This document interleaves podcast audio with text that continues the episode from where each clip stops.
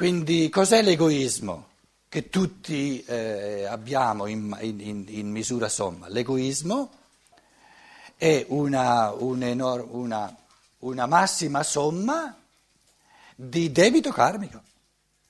Perché la somma del mio egoismo è la somma di ciò che io ho sottratto all'umanità per costruire me stesso.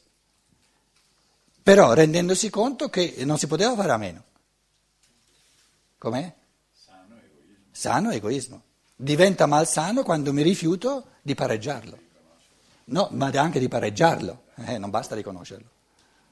Perché non basta tirare i pesci a riva, li devono mangiare.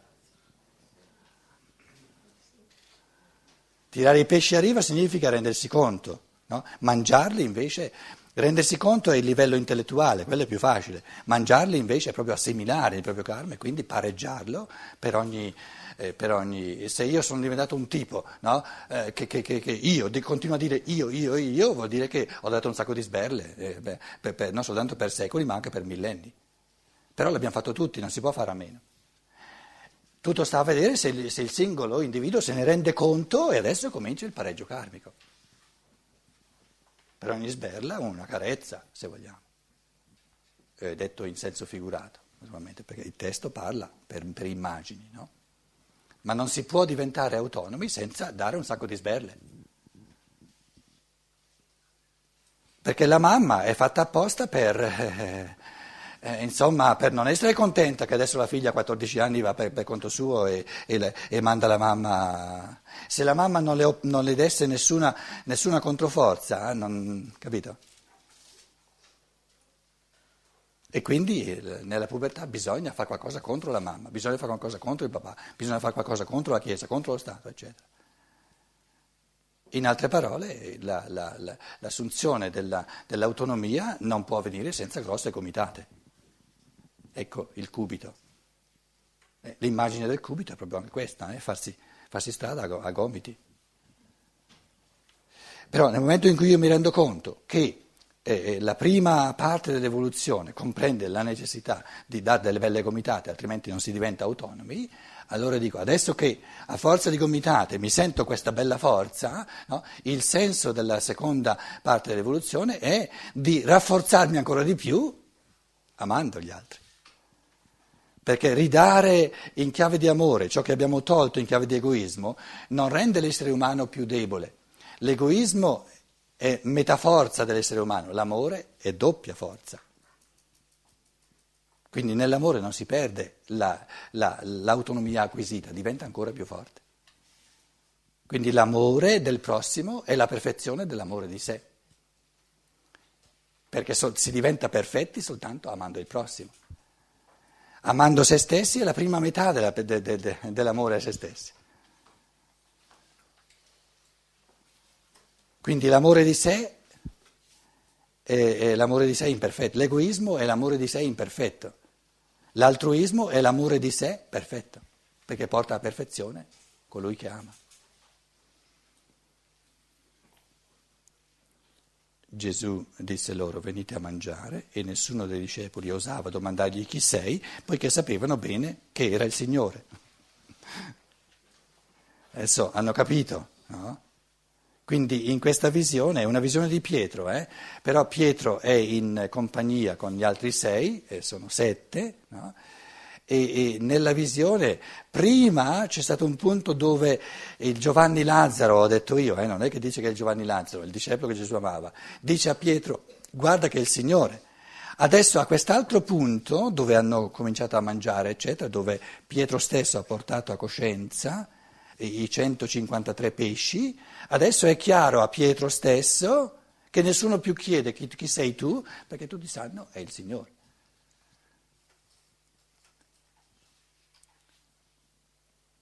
Da che cosa riconoscono il Cristo? Dal fatto che il Cristo favorisce la presa di coscienza, quindi la, la, l'autonomia della coscienza dell'uomo. Questo per loro è il segno. Ah sì, se, se, se, se, a lui interessa di più il nostro cammino, la nostra perfezione, se a lui interessa di più, è lui che mi ha detto dove, dove trovo i pesci, quindi gli interessa di più la mia evoluzione che non la sua, allora è l'essere dell'amore, è lui.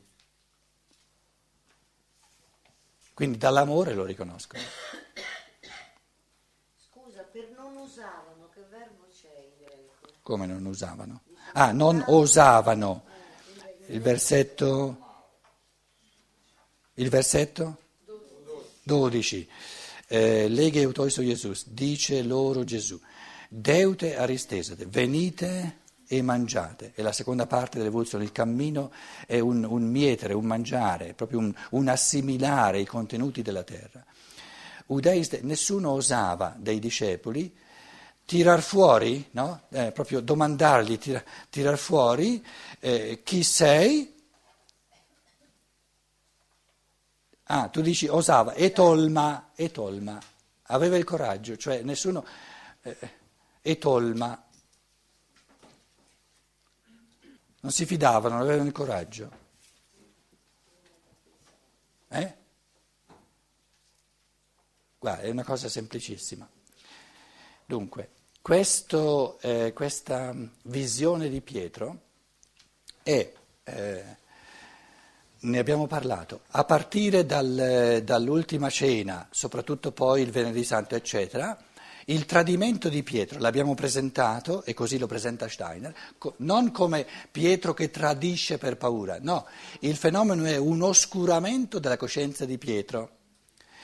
Questo, questa visione di Pietro è il ripristino della coscienza di Pietro, è Pietro che riacquista la coscienza, fondamentale, importantissimo questo, no?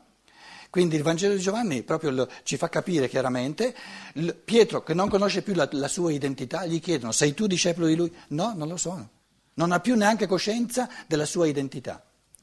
Adesso, dopo che tutto è finito, no, c'è una scena dove viene presentato archetipicamente il ritornare a coscienza, ecco i pesci che vengono portati a coscienza di Pietro.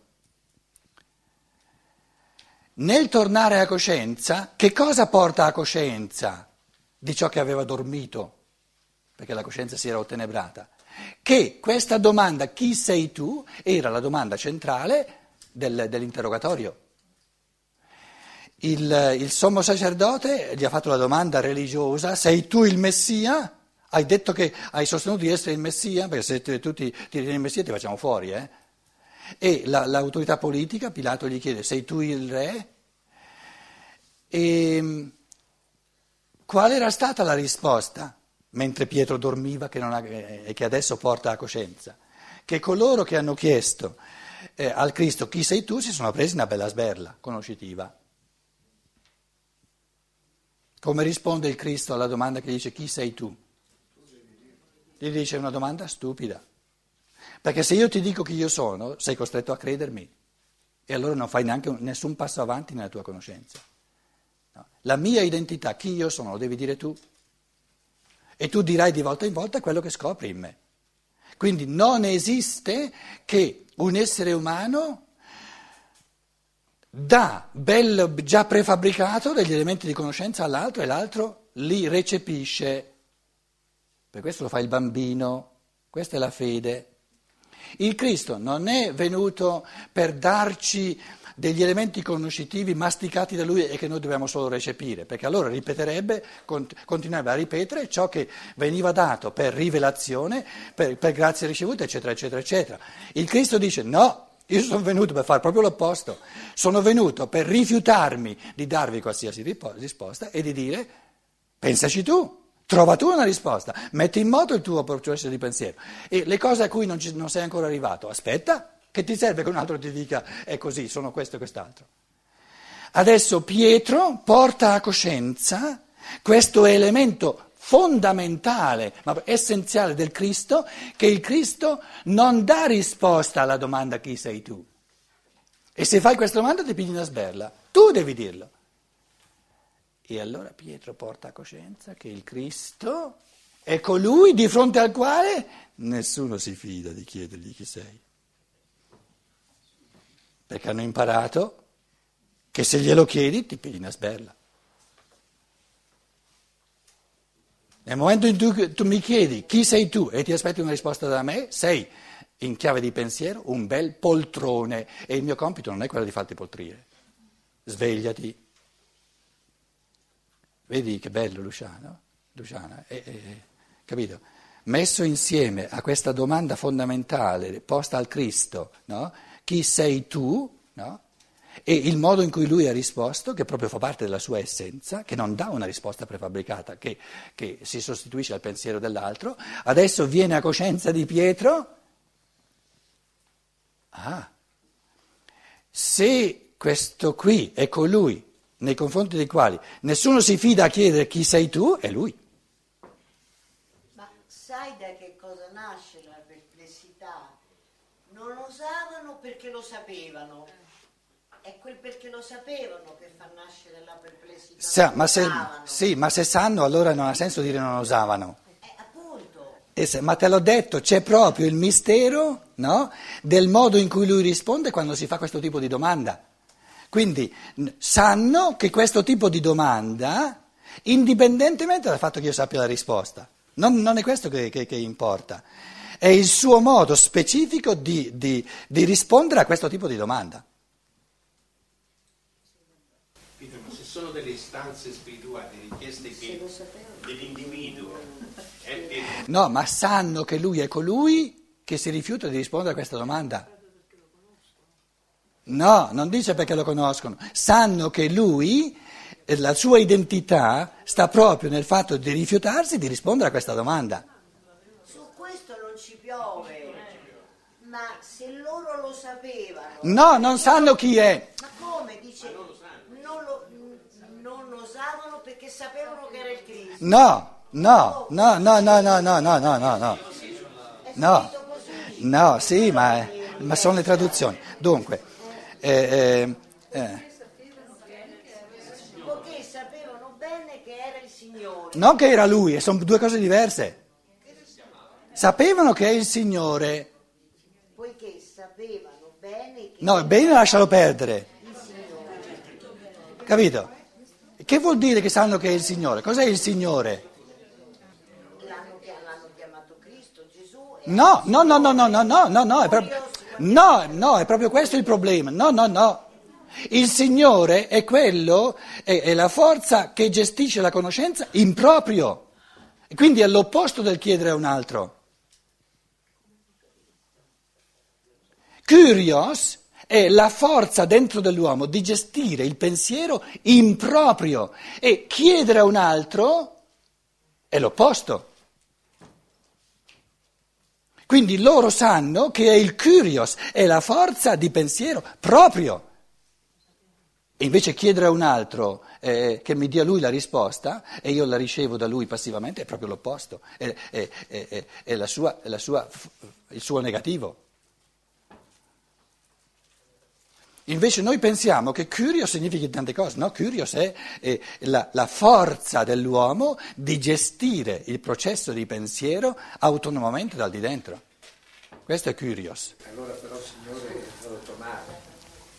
Ma lo, sapete bene che sono traduzioni, ce lo diciamo da secoli che, che le traduzioni hanno perso, non ci sono più. Sì, ma lei c'ha in mano anche il, il- il- il- greco, capito? In greco c'è il Kyrios. È come che dicessero, non glielo chiedono perché tanto sanno chi è. No, nella traduzione sì, però... Sì, invece non è così in greco. Non glielo chiedono perché sanno che lui è l'opposto di colui a cui si chiede qualcosa. Allora Gesù si avvicinò, prese il pane e lo diede a loro e così pure il pesce.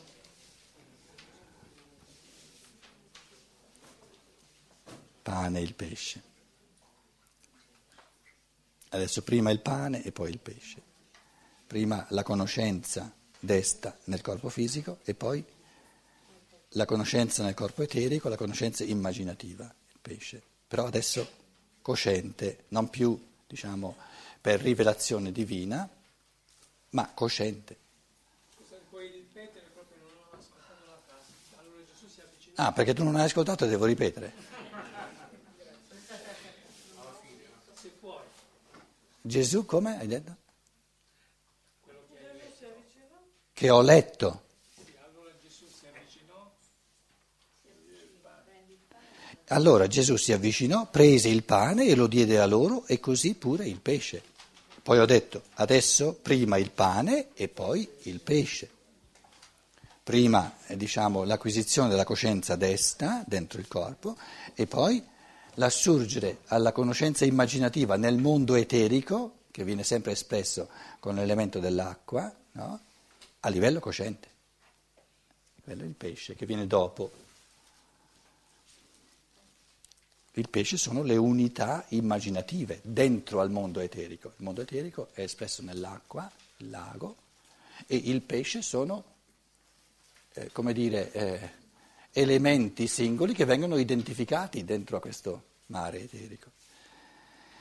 Questa era la terza volta che Gesù si manifestava ai discepoli dopo essere risuscitato dai morti.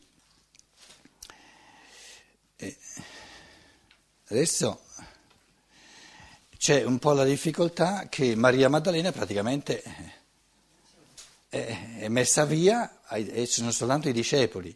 Discepoli, dunque, i, quelli che ho chiamato i dieci, prima volta, poi loro con Tommaso la seconda volta, adesso con al centro Pietro la terza volta e Maria Maddalena? Non fa parte dei discepoli, non era una discepola, è l'anima umana. Quindi per quanto riguarda diciamo, l'elemento dello spirito c'è eh, come manifestazione del risorto questa triade della, chiamiamola apparizione, chiamiamola eh, immaginazione, visione immaginativa degli apostoli senza Tommaso, poi degli apostoli con Tommaso e soprattutto di Tommaso, dove l'interazione avviene con Tommaso, e poi ora eh, sul lago di Galilea, quindi non in Gerusalemme, con eh, a capo come, come, come protagonista Pietro. Quando ebbero mangiato, dopo che ebbero mangiato,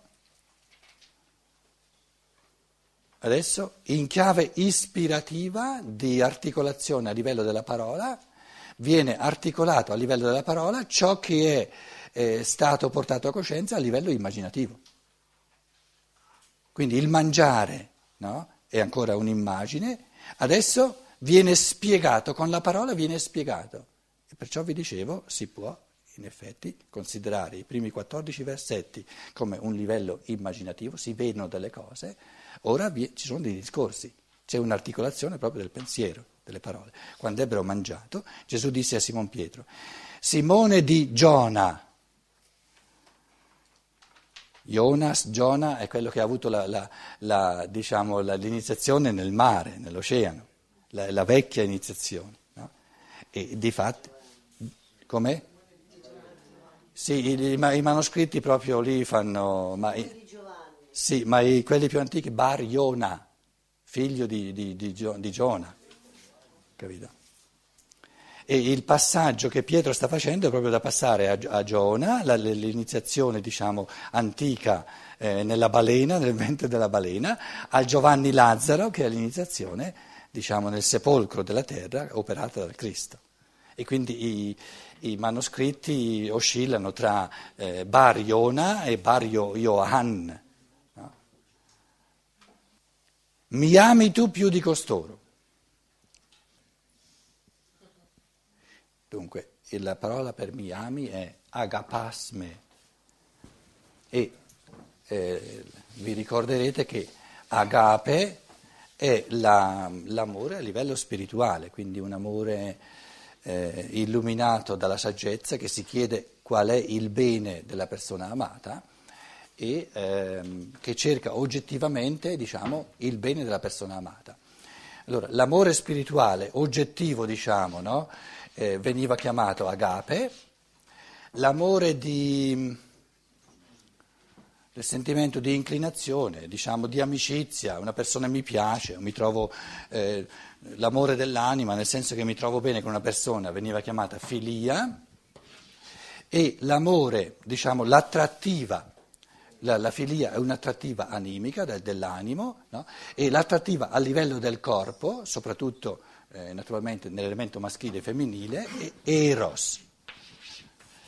Quindi l'amore dove, dove l'elemento corporeo è quello portante, il greco lo chiama eros, l'amore dove l'elemento portante è l'inclinazione dell'anima del sentimento, no? quindi diciamo il fatto biologico è l'elemento portante, qui il sentimento è l'elemento portante, eh, filia, e dove l'elemento portante è la conoscenza oggettiva, eh, eh, diciamo sentimento, conoscenza, il pensiero, no? veniva chiamato agape. Il Cristo non chiede fileisme, chiede agapasme, il che significa Pietro, mi ami tu di amore spirituale. Perché se tu mi amassi di amore spirituale sei un uomo spirituale, se invece mi ami soltanto di amore animico sei l'uomo dell'anima, il, il tuo principio diciamo, conduttore è l'elemento dell'anima, niente di male però eh, sei, sei a un gradino evolutivo dove la dimensione dello spirito va ancora conquistata. Poi la dicitura più di costoro è, non è di facile lettura perché co- consente due significati fondamentali. Più di costoro può significare ami tu me più di quanto costoro mi amano, oppure ami tu me più di quanto tu ami costoro. Tutti e due i significati sono, sono possibili per il greco. No? Cosa significherebbe? Quindi il Cristo non chiede mi ami tu più di quanto costoro mi amano, chiede mi ami tu più, più, più di quanto tu ami costoro. Cosa vorrebbe dire amare il Cristo più dei propri amici? vorrebbe dire amare in ogni uomo il meglio di lui, perché il Cristo è il meglio di ogni uomo.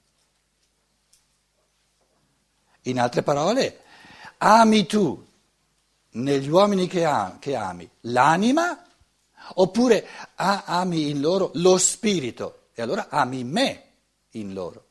Mi ami più di come ami, ami la loro anima. Se tu ami il loro spirito, ami me che è lo spirito dell'io, lo spirito eh, del singolo nell'uomo, più che non il loro vissuto personale che è la loro anima. In altre parole, la domanda del Cristo dice, Pietro, tu sei a livello dello spirito o sei a livello dell'anima? Pietro dice, allora in, in greco, no?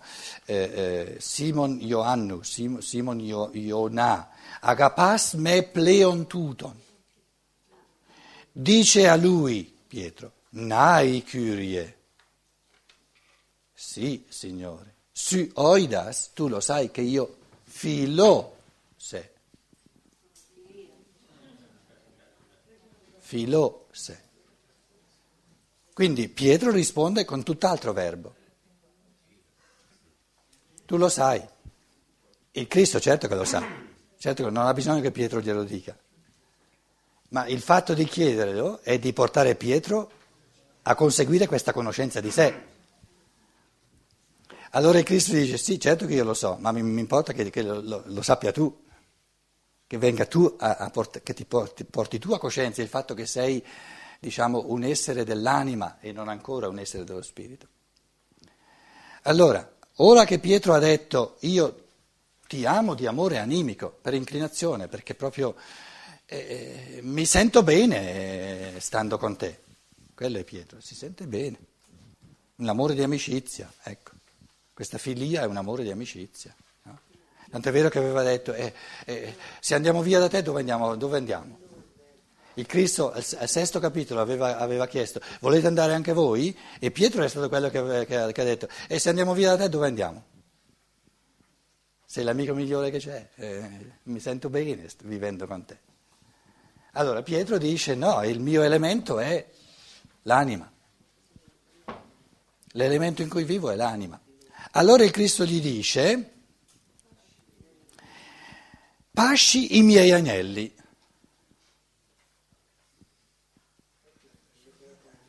Allora, tutte e tre le domande sono diverse e tutti e tre i mandati sono diversi.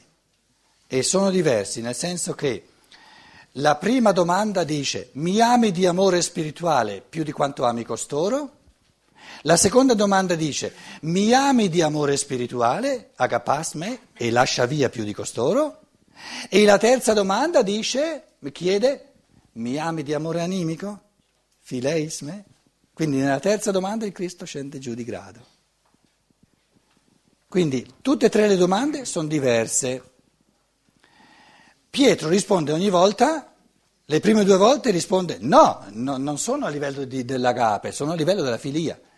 La terza volta, siccome il Cristo nella sua domanda è sceso alla filia, Pietro è triste. Pietro è triste. Eh, dunque, il versetto 17 dici, eh, ehm, tu sai tutto, tu sai che ti amo a livello dell'anima. No, Pietro rimase addolorato prima, Pietro rimase addolorato che non per la terza volta, ma che alla terza volta. Perché Cristo non dice nulla per la terza volta. Rimane addolorato per il fatto che la terza volta, invece di chiedergli agapasme, mi ami con amore, con amore spirituale, il Cristo stesso cala di grado e dice allora mi ami di amore animico. E siccome il Cristo la terza volta, non per la terza volta, che, che, non c'entra nulla, ma la terza volta scende lui stesso il Cristo a livello della filia, no?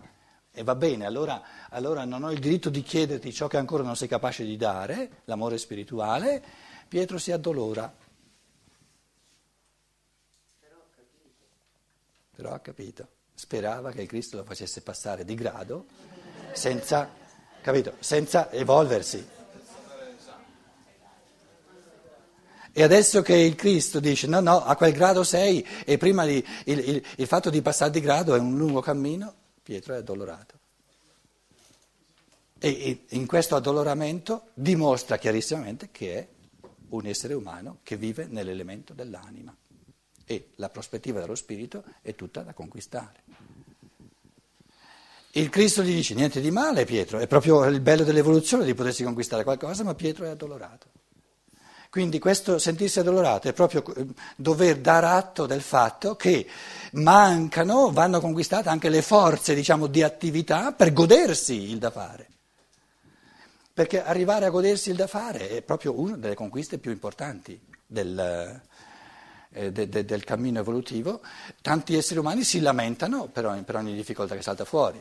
Invece uno dei, dei, dei passi evolutivi più importanti è di arrivare a una a una struttura psicologica no, che proprio in partenza, man mano che le cose diventano più difficili, di goderne. Perché uno dice, ah, adesso c'è un pochino più da fare. E il fatto di addolorarsi dove c'è la difficoltà o di goderne, essere contento e, e, dire, e affrontarla eh, volenterosamente è questione di evoluzione interiore. Scusa, volevo solo uh, dirti, in fondo poi forse è anche un sentimento cioè, eh, comprensibile quello di Pietro, certo. ma dall'altro lato poteva invece rallegrarsi perché il Cristo in fondo gli è andato incontro, quindi c'è, c'è anche questo aspetto. Sì, e allora perché è addolorato? No, cioè, è comprensibile, cioè, è, è, giusto, perché lui si, sen- si, sente meno di quello magari che pensava di, di essere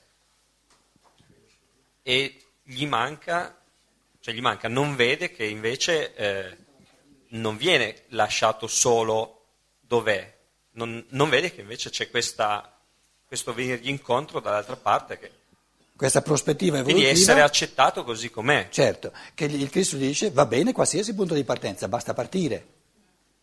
Sì. Allora cos'è il dolore?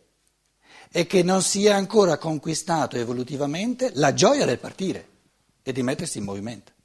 Quindi la gioia del partire di mettersi in movimento non ci viene data per grazia, va conquistata.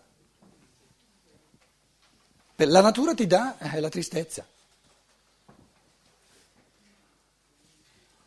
Mannaggia me devo sforzare. Porca miseria. Questa è la reazione della natura, dell'anima. L'anima reagisce così. Quindi, quindi primo, la prima conquista è proprio di partire volentieri. Ma il partire volentieri non te la dà la natura, te la devi conquistare. La natura ti dà la tristezza. Si rammaricò, si rattristò.